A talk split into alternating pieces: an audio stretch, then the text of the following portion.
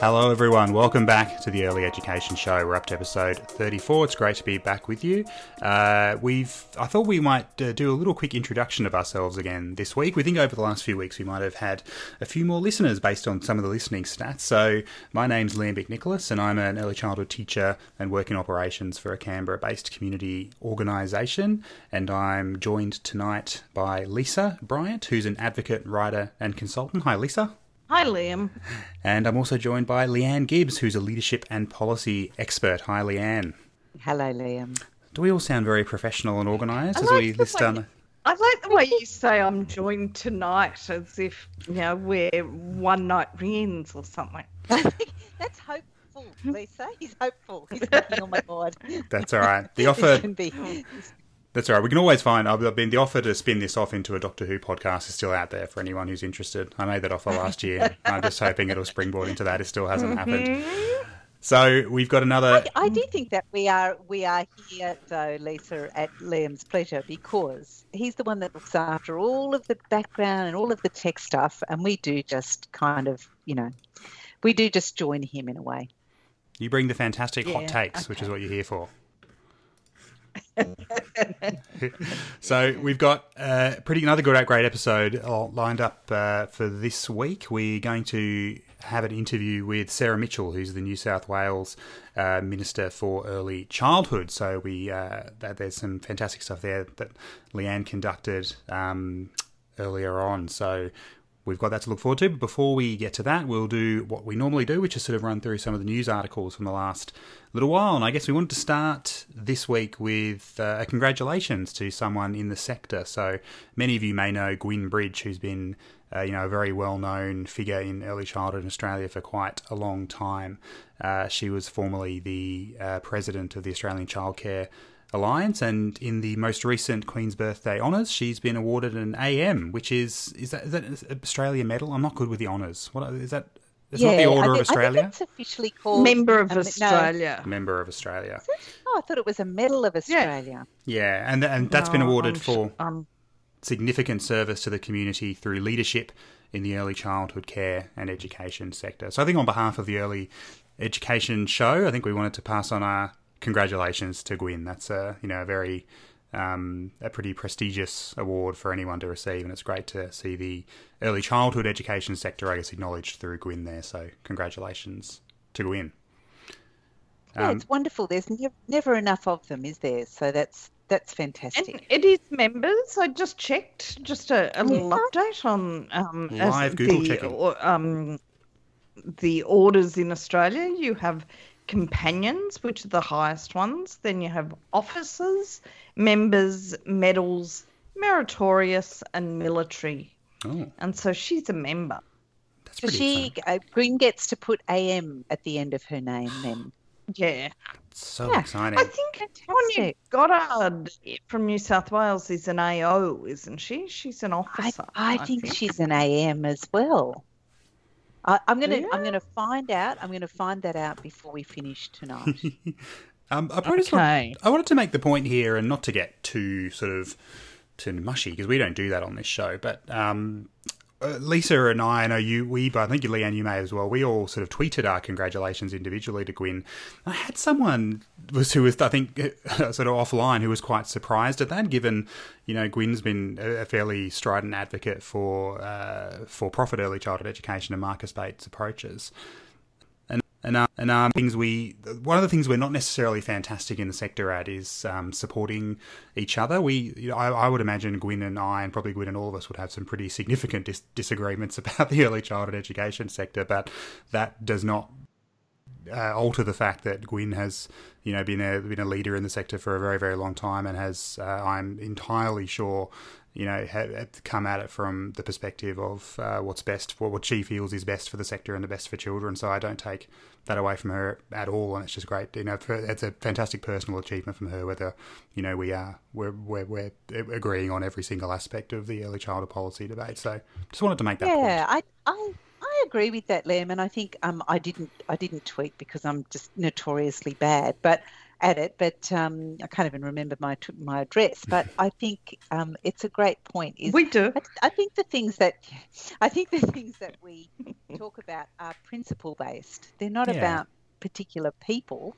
And Gwyn's been a great advocate for children um, with regard to what children's rights and children's interests as well. It's just the, the other element, which is the principle that we do, don't necessarily agree with around the, the for profit ethic. So um, I completely agree, and I agree. I think we need to uplift our our peeps when they do fantastic stuff and have things have things done to them as well.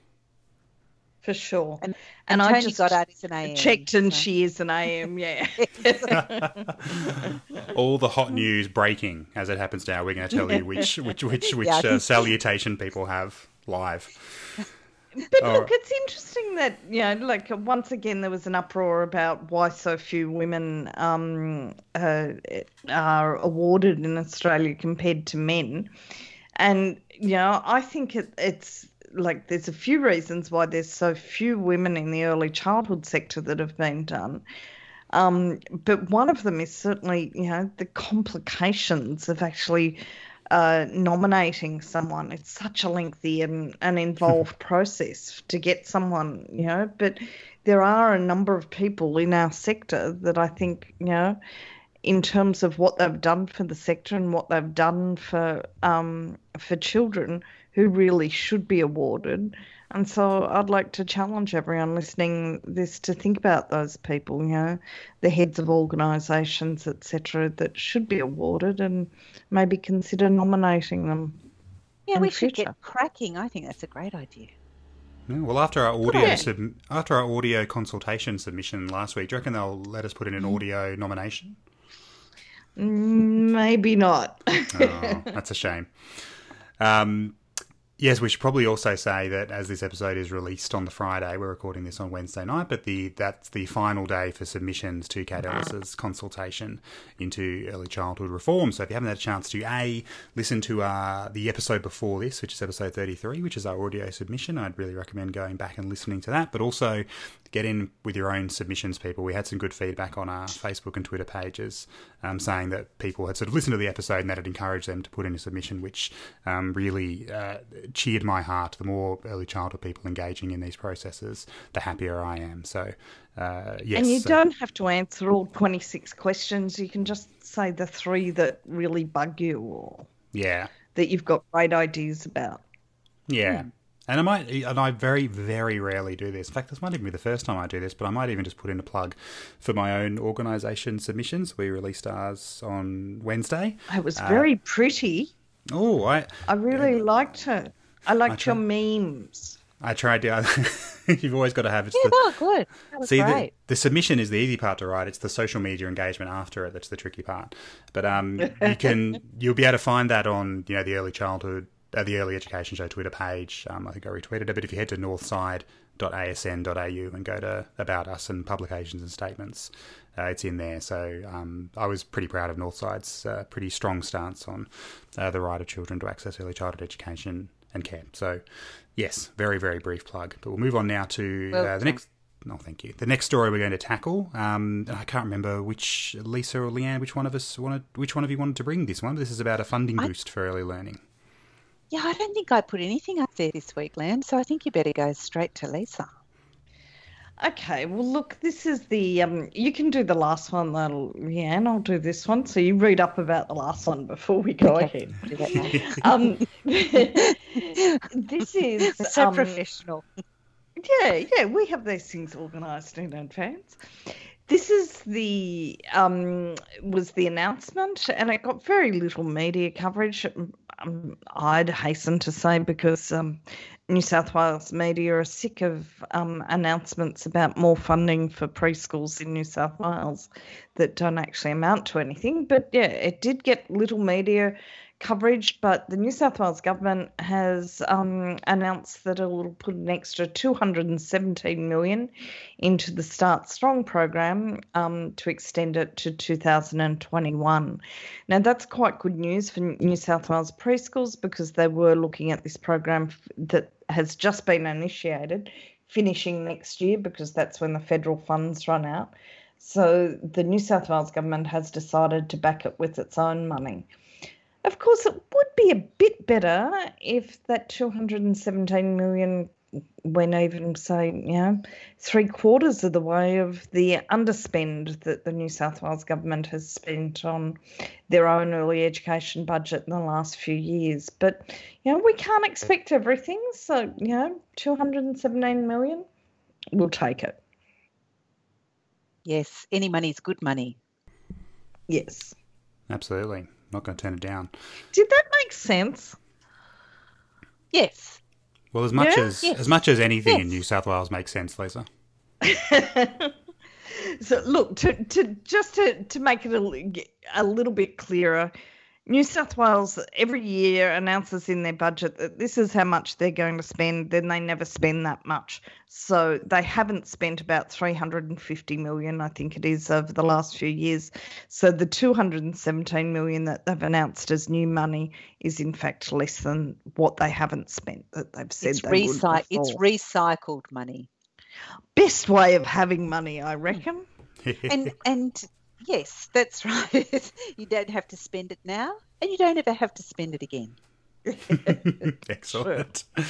All right, now, Leanne, I'm I'm assuming in the last two minutes you become an expert Yeah. on this news item, so Well, go it's for it. funny because I I did I was familiar um, with this item written by Natasha Bita um, about childcare centres offer parents gift card incentives to switch from rival businesses, but I I know that I was just laughing so hard when I read this um, newspaper article. That's why I, I had kind of forgotten about it, because it's um, it's all about uh, daycare providers poaching clients in a fight for toddlers and they're giving gift cards. I know there's all sorts of things that are being given out free ipads free free whatever a couple of free weeks of um, of childcare because there are so many services uh, that have there's an oversupply in some areas undersupply still in others.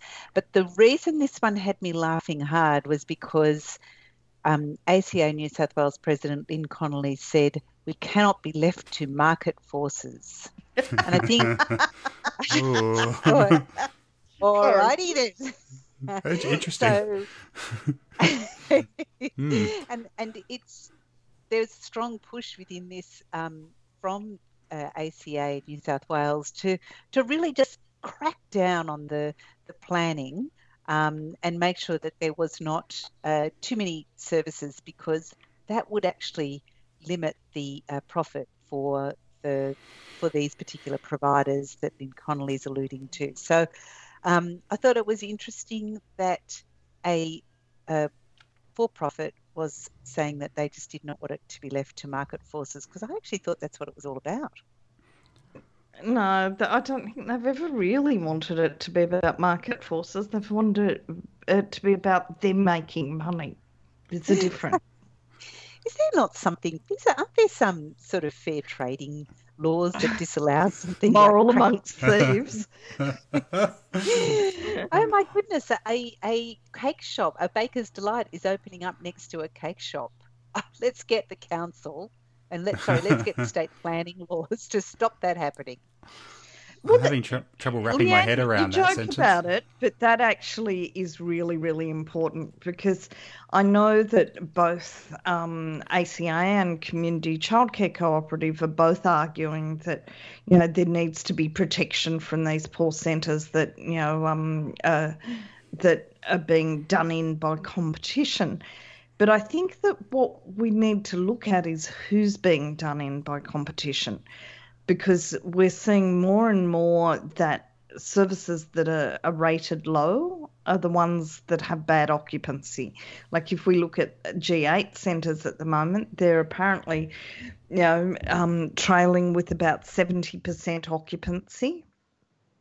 And they're Mm. coincidentally the ones that are rating really badly, working towards. Um, you know, the majority of the services are, are hitting that working towards rating level. So I think it's kind of like people voting with their feet and going towards the quality centres. And um, I tweeted this a few weeks ago, but I went to a service recently, a good community based service that had 550 families on the waiting list. You don't get those sorts of numbers if there's you know an oversupply. You get those sorts of numbers because you're providing something that people want.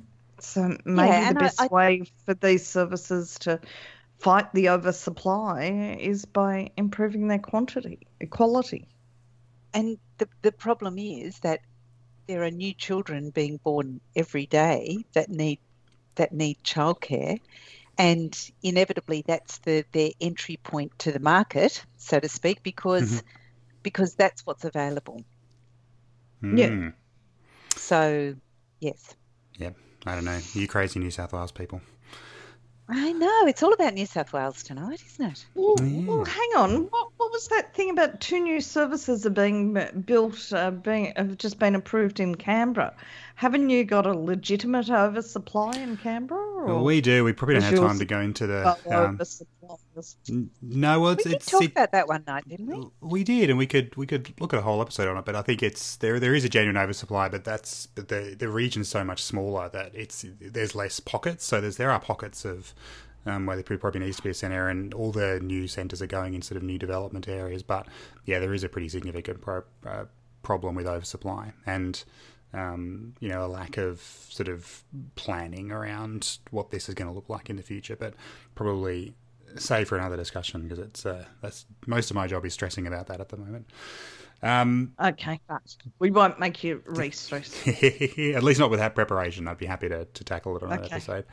So uh, there wasn't a huge amount of news over the last week. So that's it for sort of the, the major news stories uh, this week. We'll have some more for you next next episode, but um, we'll have links to all of those stories we've mentioned uh, in the show notes and on our earlyeducationshow.com website. But we're going to Yeah. cross over now to an interview with uh, New South Wales Minister for Early Childhood, Sarah Mitchell, that Leanne conducted. Leanne, do you want to give us a, know, a little bit of background on this interview? Um, yes, well, the minister was very kindly um, uh, allowed the early education show to interview her, and uh, I went off and, and did that last week. Now, unfortunately, it was just before the Start Strong announcement, and she alludes to that within the um, well, the, the the new announcement, and she alludes to that in the interview. Um, I found the minister charming and very, very interested in early childhood education, which is um, great because she is the minister for it but she also had um, fantastic experience on a, a community managed multi-purpose service. So she's got, I think, what we don't we call that skin in the game. Um, and yeah, but just with that that sort of um, that warning that this was um, the interview was done before that announcement was made. But most importantly, if you go listen right to the end, because she does talk about how you can contribute to the policy debate in New South Wales. Wonderful. So bear with us. We'll be back in just a second with Leanne's interview with Sarah Mitchell.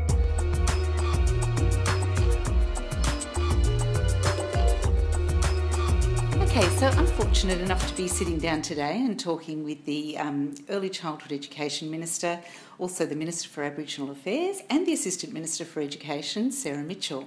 Um, that sounds like a very large port- is, set of yeah. portfolios that you have. Thanks very much for taking the time to My speak pleasure. with the Early Education Show today. And I'll have a few questions to um, lead into shortly. But what uh, I guess what we'd, we'd love to know is a little bit of your background on your path into politics and um, how you got here. I did notice that you were elected a couple of weeks before you got married. Most people are concentrating on their weddings Yep. when they're at that stage, but you're obviously concentrating on being elected. So well done for not having the entire focus on on um, your wedding as it can be. But um, yeah, just interested in your background, your path into politics. Yeah, so I'm um, I'm from Gunnedah, northwest New South Wales, country girl, born and bred, and um, I, I I don't think I ever thought I would be a politician or a minister. It was never something that um, I had even considered, I suppose. And I guess you don't when you grow up in a country town, and it seems something that's so far away and abstract from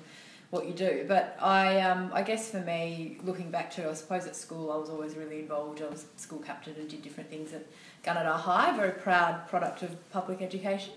Um, but my, my careers advisor at Gunnedah High actually was the first one that said to me, you should think about a career in politics. And I just laughed at him because I thought there's just no way I would ever want to do that. And I still run into him at the supermarket in Gunnedah from time to time, and he always says, I told you that many years ago that you'd be good at that. Um, and so I just, for me, it sort of started when I came down to uni. So I came to University of New South Wales and I started to do a science and arts degree.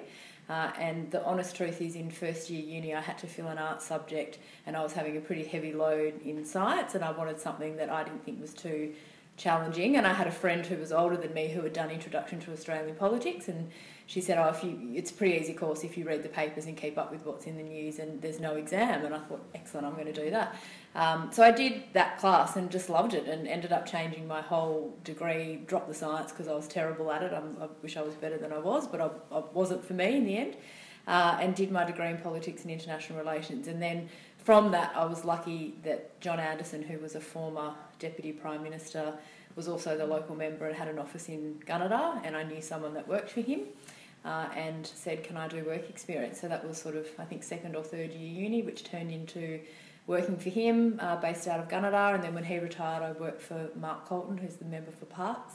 His electorate goes from the Queensland border down to Dubbo out to Broken Hill, so big parts of Western mm. New South Wales and very regional and communities that I knew. So um, I did that and, and just got involved in the Nationals, and you know, a few people said you should put your hand up. And I liked the idea of running for the upper house. I like that I don't have the boundaries of a specific electorate. A lot of the things that we do and the issues that we talk about are statewide, um, which appeal to me. And I also thought being a younger woman was good and good for the Nats. And you know, I was 28 when I was elected to Parliament, which is pretty young, and I think I'm the youngest ever female in the upper house in New South Wales, so that's pretty cool. But um, it just was something that sort of, I guess, fell into place, and I'm just love it. I've had six years in Parliament now, and I've been able to do some great things, and to now be a minister for portfolios that I just love. I, yeah, I feel very, very lucky career wise in what I've been able to, to do. It's fantastic. And um, in terms of the Nats, I mean, mm-hmm. obviously there's that kind of natural affiliation because you're from Gunnedah, and but what are the other kind of values that drive the Nats that that draws you to to yeah. them as well? Well, for me, it was more about, you know, I think there's a, a real notion that we're a farmers' party. And look, traditionally we, we have been, and agriculture is a big part of our communities that we represent. But, you know, I'm not from, my parents are small business owners. I'm not from a farm. I've, I've never sort of had that background. I don't own RM Williams boots, so I don't know if I'm technically allowed to be in that because I don't own them. But um, for me, it was just about, you know, I love living in Gunnedah. I love country towns and the community and the reason why I wanted to be involved in our party was that it's just about trying, you know, things are always going to be a bit different if you live in the country as opposed to the city, and that's okay. But I think you need politicians that understand the different needs when it comes to health and education and transport and, and what that tyranny of distance can mean, but also that you've got great regional communities that need to be supported. So, like, I have a pretty broad philosophy in what I do here. I think if what we're doing is good for the regions, then I'm, I'm supportive of it, and I think we need to just have real people in Parliament who, you know, understand what it's like to, to raise a family and live in a country town and want the best for your kids. That's sort of my my life view, and that's what I try and bring to politics as well. Okay, and so that um, you said that you're in portfolios that you, you love as yeah. well and that you have an interest in. Did yeah. you have um, I guess, much of a focus on early childhood before coming into the role? Yeah, look, I've always been interested, and I have a three year old daughter as well. So, for my husband and I, you know, I used to be on the committee for her her daycare centre, which actually oh yeah, awesome. I was I was the family, the parent rep. I had to step down reluctantly when I became the minister, but um, so I was on that for a couple of years, and it's actually a service in Gunnedah that has a long daycare, a family daycare. Mm um, early childhood intervention and also a supported play group. So I got the perspective even then, just sort of as a parent rep on the volunteer committee, about how complicated a lot of the work that sec- the sector has to do in terms of regulations and funding and how it all you know marries together between what the state's responsible for and what the federal government does. But I guess for me, you know, our daughter's been at that service since she was six months old. She now goes one day a week to a community preschool as well.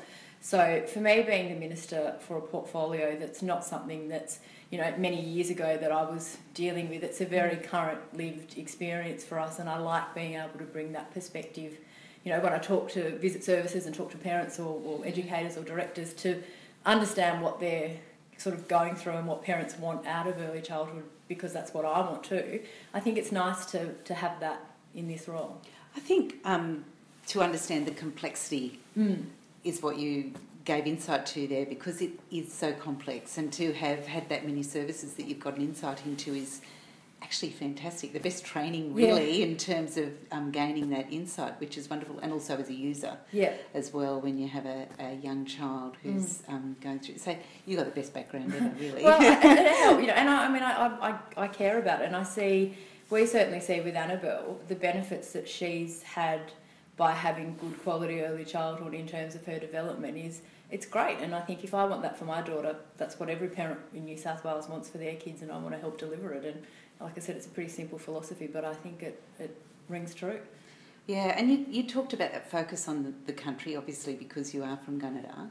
Do you think there are particular problems to uh, for early childhood education in the in the rural and region, regional areas? I think you know I think we're lucky in that, particularly in the more major regional centres and even the towns. You know, Gunnedah's a town of about ten thousand, so it's sort of an average population of a country community. You know, we've got really good services and we're lucky. But I also think the families that live in more remote areas that might live on properties, the value of you know, say the mobile-based services, I think is really important because you've got to be able to take those services to families sometimes when it's difficult for them um, to come in and access it, and that's something that I'm really cognizant of as well. And also too, um, around mobile services, we've, we've talked about this before, and I've actually talked about it in the Parliament, but I think the social aspect of what it does, not for the kids, but just for the kids, but for the parents as well. You know, if you're having a bit of a tough time, and we've had droughts and natural disasters and things that come through communities, for everyone to be able to get together while the kids get to have their educational benefits of being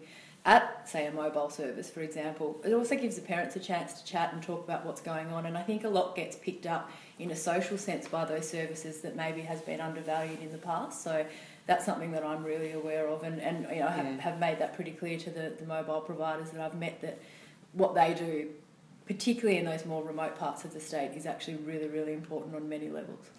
And I think that translates to the city as well because it is that social support, Yep. it's the networks that are provided, and Mm. Think early childhood education performs so much more of a, Yeah. a, a service within the community in addition to education for young children that it does sort of translates across to every every community in, Yeah. in Absolutely. Yeah. Yeah, I would agree That's with that. great. That's Yeah. fantastic. Um, now, there's there's plenty of uh, programs and new funding commitments that um, have been made recently. Everybody's trying to get their heads around those. There's the Mhm. things like the Start Strong, and there's also the um, new capital expenditure, which Yep. is expanding. I think I read uh, that you said it's 500 places and some Mhm. support for mobiles, which you've just mentioned. Mm. Um, so, thinking about Start Strong, the Mm-hmm. that program, how's that actually going at this stage? Yeah, look, the feedback I've had so far, so I've been the minister for about four months now, and obviously it started under my predecessor, but generally it's been pretty good. Um, I've had some figures come through the office just a couple of days ago in terms of the take up rate and the number of services that have been early adapters, and it's been sort of in the 90%, which is quite encouraging, and a little bit of you know disparity between some areas when you look at city and inner regional and more remote. But but overwhelmingly, it's been um, received well. And certainly when I visit services, talking to particularly the directors, I guess, like a lot of um, community preschools have had to change their hours to try and fit in with that 15 hours a week. And I know that's been a challenge, but those that I've visited have done that quite well. Um, and I think the fee reduction that we've been able to put in with Start Strong for parents and families has made a bit of a difference too. You know, we've been at services where they've been able to offer days for as little as $5 a day for, for kids who maybe from Aboriginal or low socioeconomic backgrounds that means instead of coming one day they can now come two or three and, and the benefits that come with that. Um, and I think the other part being the capital that you mentioned, you know, we just had the most recent round of that, so that was $8 million to create an extra 500 places for the demand that is there, and that's worked well. And, and uh, there'll be more news coming on, on further rounds of that funding very soon. So Can you give any insight Uh, into that? I don't, I don't know if I'm allowed to. I'll have to. I've got to be careful. But it's it's coming very soon. Um, and let's just say it's been successful. So you know we, we want to see it continue. And look, even with that program, we had many many more um, providers apply for funding than we were able to, to be able to approve. So we know that the demand's there, and we want to do what we can to help in that space. Yeah, well, the population will increase, Yeah, and so the, the population of four-year-olds, and that is that is one of the, the issues around um, planning. Mm. What about um, how how do you think the New South Wales government will be financially supporting early ed in addition to the dollars that actually come from the federal government through the universal access money? Is there additional mm. money that you can see will come early childhood's way? Yeah, I mean, look, obviously with with Start Strong, there's money from us on that, and that's a a, um, a program that we're committed to, and we'll have the state budget coming in a couple of weeks as well. And again, I'm, I can't really go into detail about that at this point in time. You, will, I, yeah. Um, but you know, it's, it's pretty clear that that's something that we're committed to. And I guess too, you know, we talked earlier a little bit about the complexities of the system. You know, we solely fund the community preschool sector, and obviously we're putting a bit more money through Start Strong into long day care as well. So, yeah. sort of topping up what the federal government makes available. So, we're, we're committed to the sector, and I think for me as minister, it's important that we provide the support that, that's needed. So, with regard to, I mean, obviously the universal access agreements are only going to 2018. Yeah.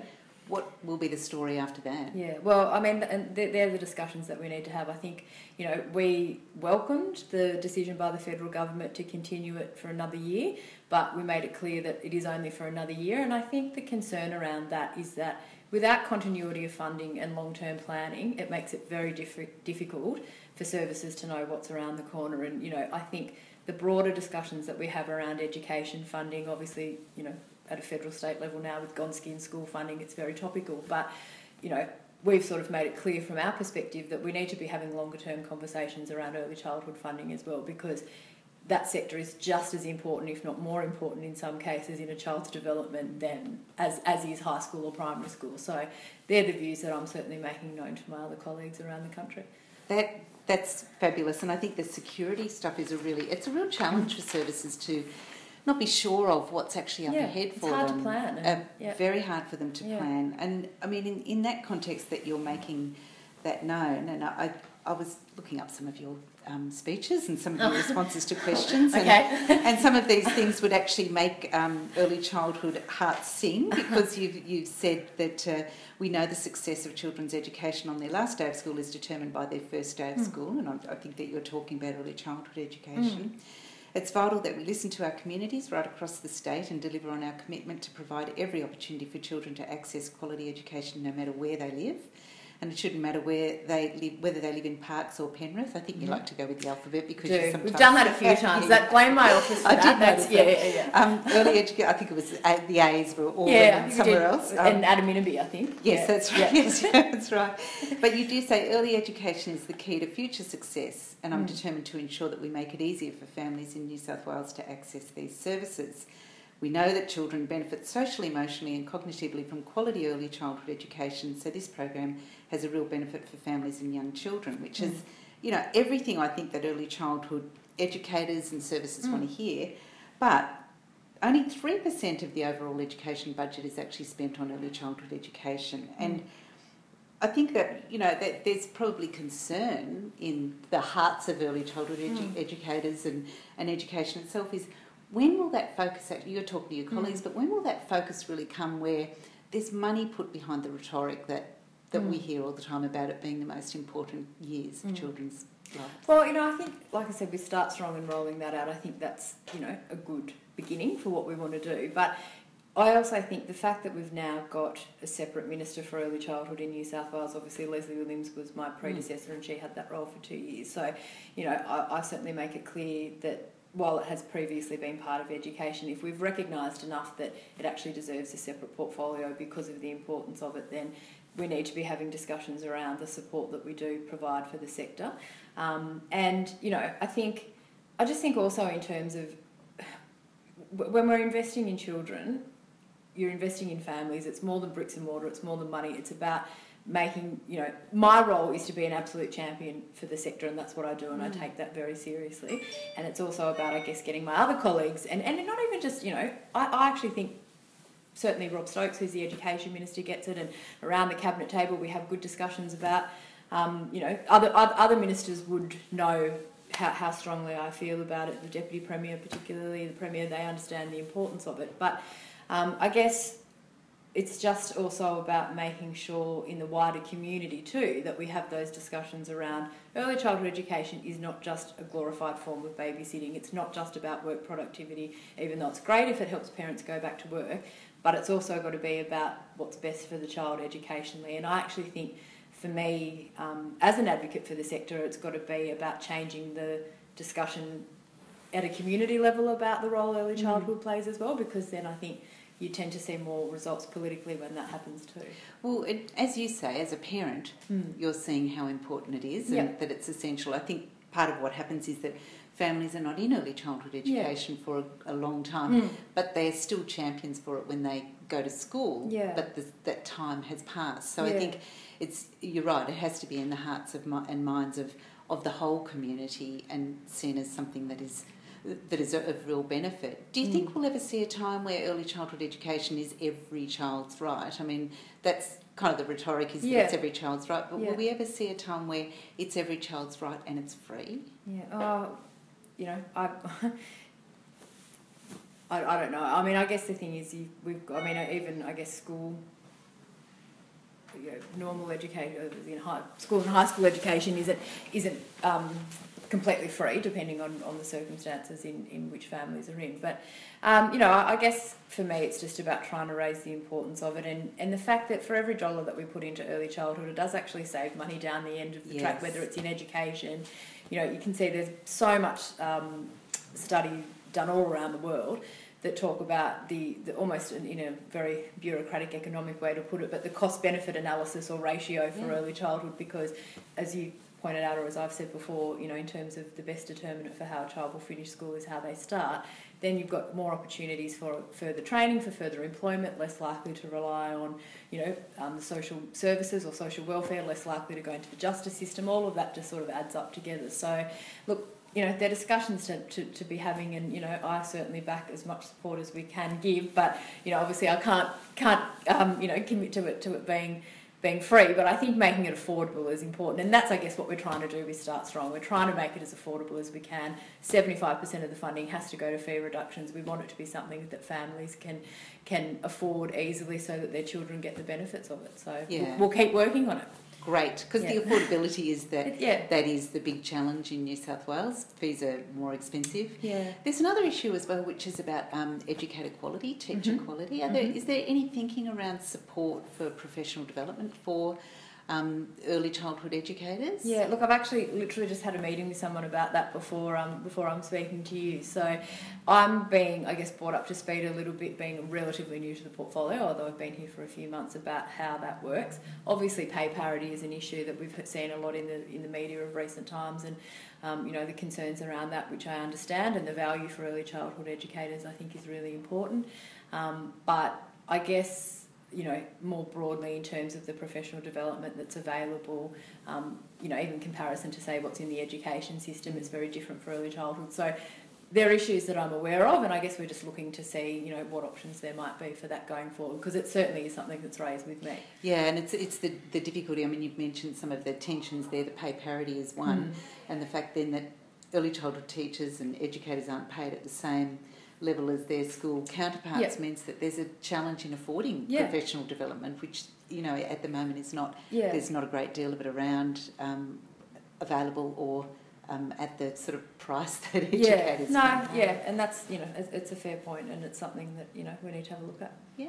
Um, and what about how? I mean, everybody's always got great ideas about policy and about how how could people um, contribute to the policy discussions and your policy thinking if they were wanting to put forward some ideas and Yeah. thinking to you? Well, I, I, we have a really open door policy in this office. I'm really interested to hear from anybody who's got um, views and ideas, and I know that my department are quite, um, they quite frequently have you know regular roundtables and meetings and sessions. They've just done, well, currently in the middle, I think, of a round right across the state where educators can come in and talk about a range of issues, and they've been sort of sell-out sessions, which has been good to know. And I've been getting feedback every day from those meetings about what was discussed and what the concerns were, but also what people like, because it's good for me to know what's working well, but also what we also need to focus attention on in terms of areas that need improvement. So I would really encourage sort of those in the sector, any of those kind of um, you know opportunities that they hear about to be involved. But you know, get in touch with us directly.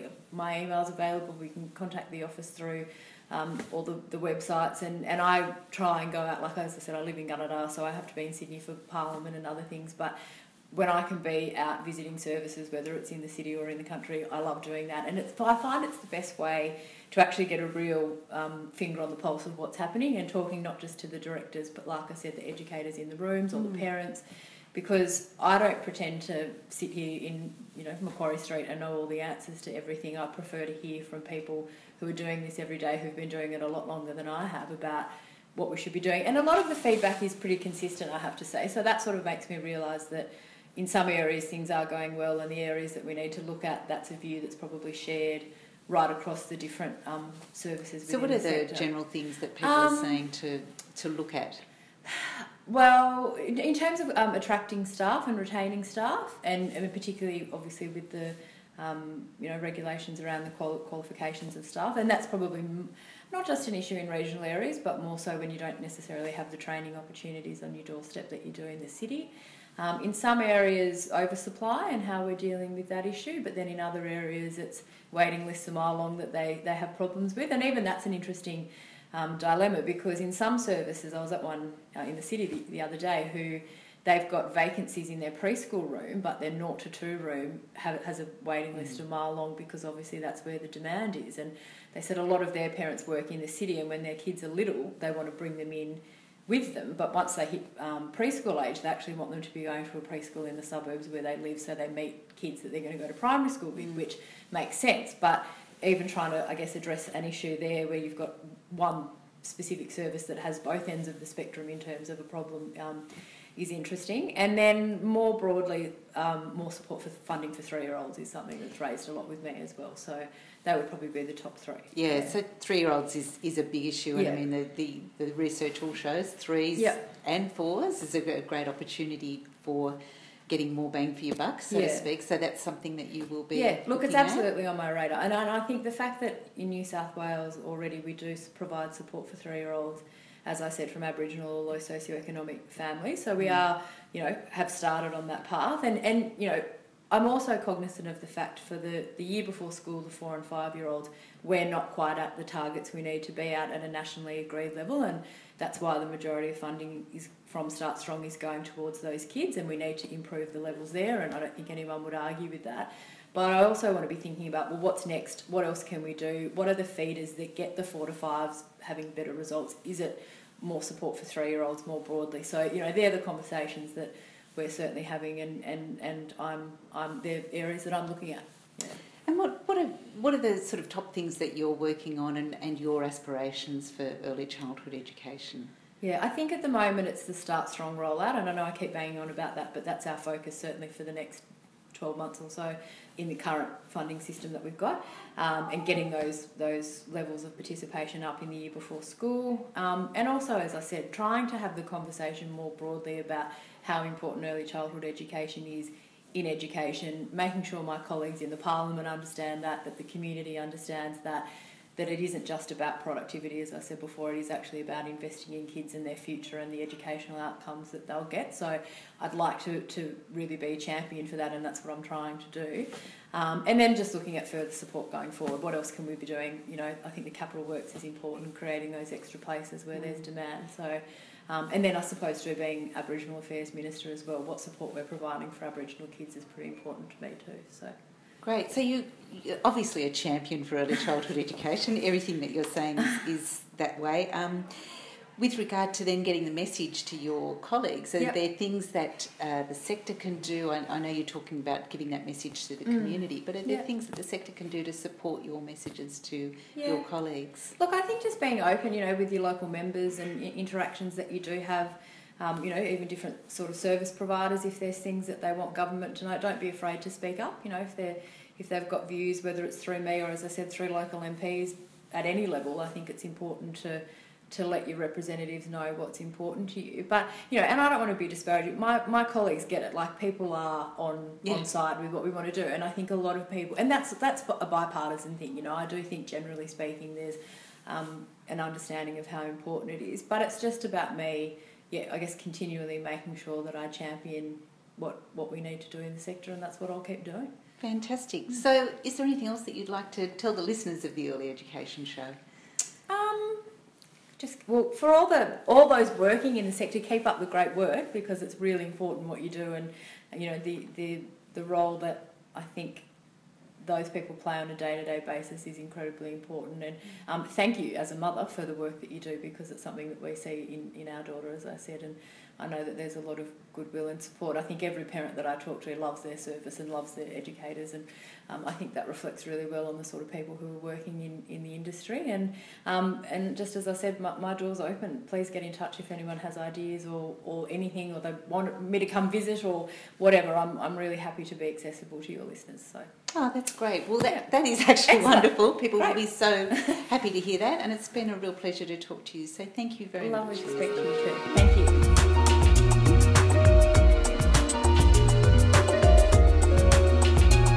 Right, welcome back, Ann. Thanks for bringing that interview uh, with Sarah Mitchell. It was great to hear um, her perspectives on uh, the early childhood education system in New South Wales. Um, yeah, and she she does actually sound really passionate and committed uh, to, to, to the work she does. I think the more mm. the more you know people we can have with that background actually in these policy making decisions, I think you know it can only lead to good things in the long run. Yeah, definitely, and I think um, I mean she does have a young a young child as well, um, and she's using childcare, and we we do know that these young women are often allocated these portfolios for that very reason. But I think um, it yeah, does give, give it to the chick. Yeah, it does, but it does give them a particular perspective and and very um, oriented towards quality as well. Wonderful. All right, so we'll do what we normally do after our main topic, which is look at recommendations for the week, and we'll go as we normally do. Lisa, do you want to bring us yours first? Yeah, look, mine's a very boring and nerd type one, but I, I just want to, because we're talking a bit about the New South Wales funding and the Start Strong, etc., I just wanted to remind people of exactly how bad um, it is in New South Wales in terms of preschool education. So I've picked out two tables in the report on government services that I want people to look at. And it just shows that, and mind you, these are 2015 stats. So it's from the 2017 uh, report on government services report, but they're two years old because it takes them a while to collate all this statistics and publish it. But it just shows that um, one of the tables that I've picked, and I've listed which two tables to look at.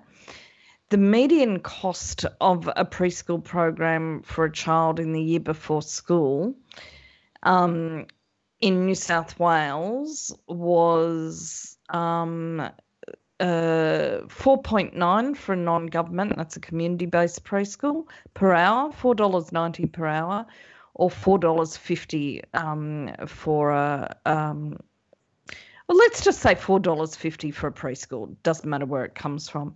This compared to Victoria, where a family would pay $1.90 per hour for a preschool, or Western Australia, $2.60, Queensland, $3.60, South Australia, $2.10, Tasmania, $2.10 or um, yeah, Canberra's way up there in price, but that's because it's done all differently there. So it just shows you how much more expensive um, New South Wales is than the other states. And the other table shows the proportion of children that get get a preschool education for no cost. So if we look at um, uh, you know, um, New South Wales, We've got 2.7% of children who get a preschool education for free, compared to 22% of children in Victoria, 23% of children in Queensland, 62% in Western Australia, 65% in South Australia, 58% in Tasmania, and 50% in the ACT, and 75% in the Northern Territory. So whereas you know almost every other state has got a significant proportion of their children get a free preschool education, in New South Wales it's only two point seven percent. It's not good enough. No, that's no. not. All right. Thanks, Lisa. Leanne, what have you got for us this week? Um, well, I, I did slip in two, but they're complementary. And um, one is the best and worst places to be a kid. And this is based on uh, the report, which is the Save the Children report, which comes out every year. And this one is very, very um, sadly titled The End of Childhood Report 2017 because mm-hmm. it's reflecting that some childhoods do end too soon and children. Um, you know, leave those childhoods behind, and it's it's based on um, the, there's rankings for countries based on the sorts of things that impact on that end of childhood, such as um, children being in, forced into work, uh, child marriage, teenage childbearing, living in conflict. So there are all these things that actually contribute to the rankings. Now, can you guess which is the best place to be a child? Australia, Australia. that's a that's a very good guess, but it's not the best guess. Can I go for the obvious one? Is it Finland?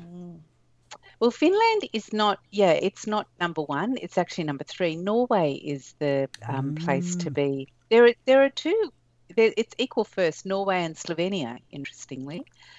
But what about the worst place to be a kid? Ooh, it's got to be something like, is it Syria? It's got to be Africa. Yeah, it's not They're actually all dying Syria. in Africa. Yeah, Niger and Angola and Mali are the, the mm. bottom three. Australia comes in at number 14. So we, we actually do pretty well. Oh, but great. Just because our still, children aren't dying, it's okay? Yeah, well, I'm just putting it in the context of those things that are in the index. Less bright. Yeah, okay. so, um, but they they make the, the point in the article that it is important that Save the Children keep bringing this up and putting it before the public, because we just can't ignore that children are living in these terrible circumstances around the world, and it's it's just worth having a good look at um, that report and get yourself a strong cup of tea before you do that because it's it's pretty tough to, to look at, yeah. but it's not as tough as living in those conditions, that's for sure. No. Important to know. Mm. Um, and mine uh, is just a quick one. It's a bit of research I stumbled across, very out of date. So this is from March, and I somehow completely missed it the first time around. But it's um, a study by the University of Melbourne that's looked at intentional, uh, sort of intentional teaching, or what they call instructional teaching practices. But I like to use the word intentional teaching because that's one of the principles of the early years learning framework. And they've looked at uh, ECEC settings as well as families and schools. Um, and there are some positives, but there are also some negatives. And there's a couple of just key quotes that I wanted to quickly pull out. One was um, the children who most need these quality moments, um, those who have more risk factors who are most disadvantaged, are the least likely to encounter programs capable of delivering them, which I think, as a sentence, just sums up Australia's early childhood education system Sad. perfectly. And I will be quoting this uh, endlessly for the next however long. Um, and then the report also mentioned, you know, this the, the, the rhetoric around early childhood and early intervention and its important for it, and its importance for a child starting well is there uh, in the policy where the planning for services is largely left to the market. The result is that the most disadvantaged children live in areas where the market fails them, doesn't provide them with the better quality education and care that they need. So, I mean, just stuff you know, I've been thinking about over the last little while that I think like we, we as advocates we've done quite a good we've done quite a good job of getting the importance of early learning and early intervention sort of into the public and society. So there's a lot of rhetoric, but no one just seems willing to then act on what that actually means. So I think that's the next gap we've sort of got to we've got to cross, and this this report sort of highlights that quite well.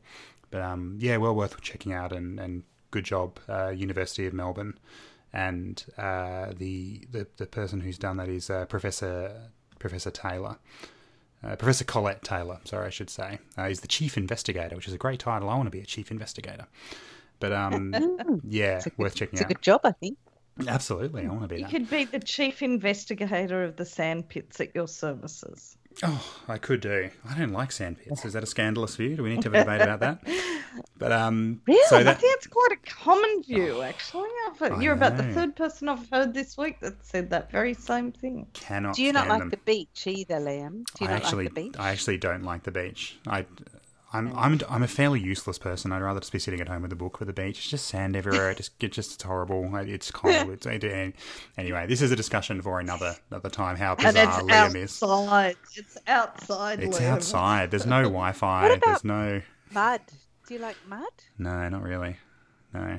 So you don't like anything that kind of is that. I got dear. dirt No. on my hands once, and it really wasn't a pleasant It, experience. it just didn't work. We, we're going to have to get Bushkin to Doug on. Well, I think we, we did hit him up on Twitter saying you're going to have to give I'm Lisa so and I. I'm worried about the two. Yeah, I, I am very, actually very worried about the two of you. And I think what we need to do is we need to do an early education show camping trip. Oh God. Um, I, I can in four or five star hotels sometimes. Is that what you had in mind? I just think Yeah. you haven't had it the right way. You haven't had the camp oven and the beautiful fire and the. I'm I, I'm determined to make this happen for you. All those things can happen indoors, Leanne, is my view. But anyway. We're busy that weekend, aren't we? I'm busy. I'm I'm unwell.